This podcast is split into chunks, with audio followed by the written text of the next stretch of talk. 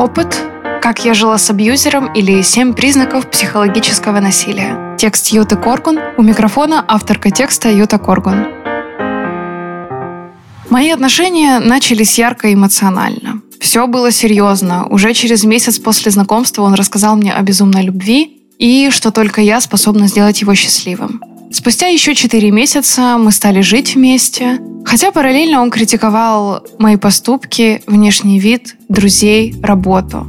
Под видом любви и заботы установил тотальный контроль круга общения, действий, а порой даже мыслей. Колкости, ограничения, угрозы. Личные границы размывались, а со временем исчезли. Не прошло и года, а я уже пережила все этапы от ядовитого высмеивания и показательных обид, за которые испытывала вину, до рукоприкладства. Психологическое насилие возникает не мгновенно. Это медленный, непрерывный, методичный процесс. Оно похоже на капающий кран, из-за которого вот-вот и случится потоп. Обесценивание. Хоть одна умная мысль за сегодня. Любовь и романтику постепенно вытесняли упреки и оскорбления. Вначале это были шуточки о моей внешности и фигуре. Пара дополнительных сантиметров, и я при росте метр семьдесят пять и весе 53 уже жирок. Невинная улыбочка. Затем шутки сменились критикой. Любой недостаток или оплошность подвергались тщательному разбирательству. Ну а потом он начал оскорблять меня наедине, при друзьях и даже посторонних.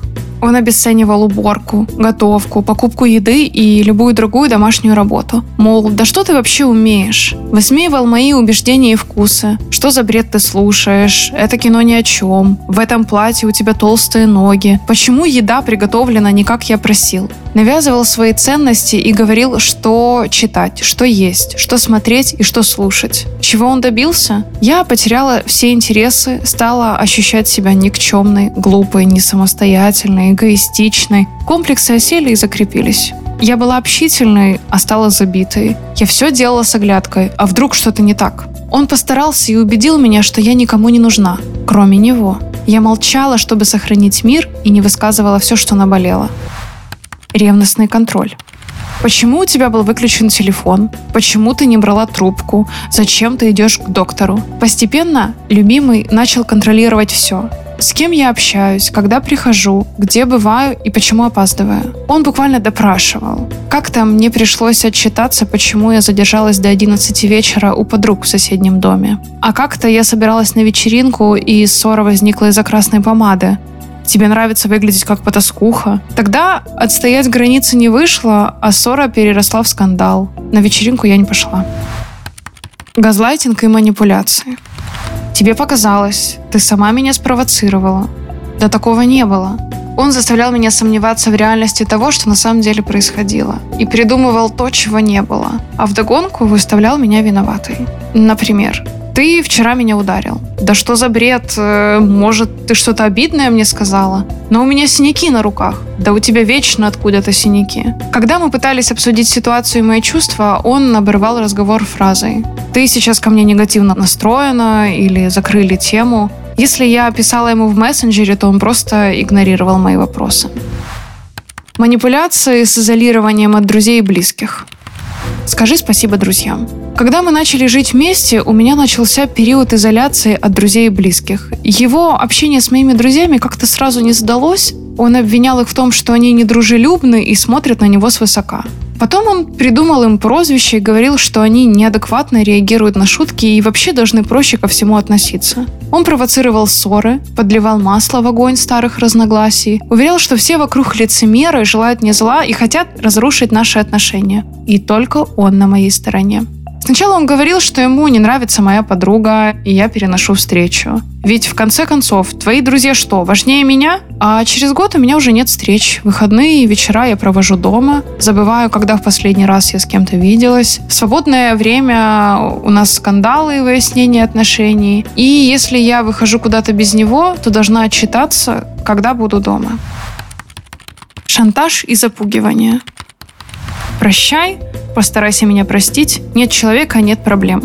Я жила в страхе и контролировала себя, чтобы не сделать что-нибудь не так. Понимала, что это сизифов труд и подумывала разойтись. Несколько раз я даже пыталась разорвать отношения навсегда. Мне удавалось собрать вещи и съехать, но только для того, чтобы снова простить и пообещать любить друг друга до конца жизни. Потому что он угрожал покончить с собой. Если я не брала трубку, мне приходили сообщения в духе «прощай», «постарайся меня простить».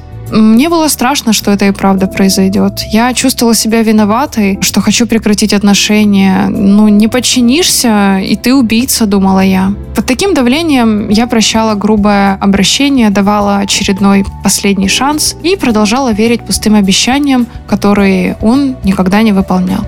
Убирайте себя из подобных ситуаций и заручайтесь поддержкой извне, ведь дальше это будет накаляться, рекомендует психологиня Ольга Семенова.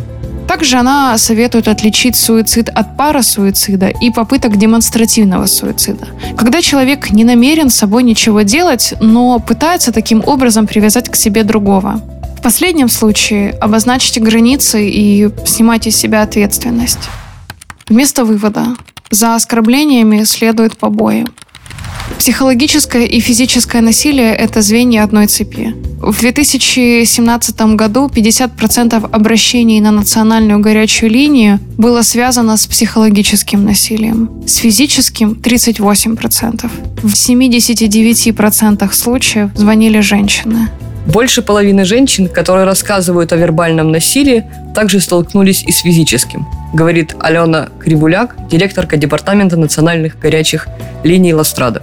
По словам психологини Ольги Семеновой, люди редко ограничиваются психологическим давлением. Эмоциональное насилие при своей цикличности усиливает вербальную агрессию и, как правило, приводит к физическому насилию. Выражение агрессии провоцирует еще больше агрессии, объясняет психологиня. Как искать выход? Во-первых, разберитесь, жертва ли вы. Психологическое или эмоциональное насилие – это не разовая ссора, а систематические действия. Это ненормально, если вы постоянно ссоритесь на одну и ту же тему, слышите в свой адрес неуместные унизительные шутки и агрессивные замечания. Если вас контролируют и проявляют власть. Если от этого падает трудоспособность, рушатся планы и наносится любой другой ущерб, говорит Ольга Семенова. Во-вторых, найдите поддержку. Пользуйтесь горячими линиями и помощью психологов. Не стесняйтесь рассказать о проблеме близким, которым доверяете. Эмоциональное насилие провоцирует сильный стресс для психики, и в одиночку вы не справитесь. Специалисты помогут преодолеть депрессию и принять трезвое решение не под давлением абьюзера один из признаков насилия, когда начинаешь сомневаться в собственных суждениях. Это говорит о том, что самооценка уже пошатнулась. И тут важно, чтобы кто-то со стороны, не вовлеченный в ситуацию, помог разобраться. Кажется вам это или действительно так происходит. Ведь в результате процесса ваше восприятие может исказиться, объясняет психотерапевтка. Опасность психологического насилия в том, что из-за него растет риск депрессивных состояний, ухудшается здоровье, обостряются или развиваются хронические заболевания. Человеку сложно выйти из состояния стресса, потому что депрессивное состояние не дает ресурса справиться с проблемой. Сначала мы купируем депрессию, а потом забираем человека из этой ситуации, добавляет Семенова. В-третьих, уйдите от абьюзера. Важно решиться поставить на паузу или закончить отношения, в которых есть признаки психологического насилия, в любой момент, когда получится. Невозможно разобраться с насилием, постоянно оставаясь в ситуации, где оно есть. Проще всего покончить с этим, убрать себя из этой ситуации хотя бы на какое-то время, советует Ольга Семенова.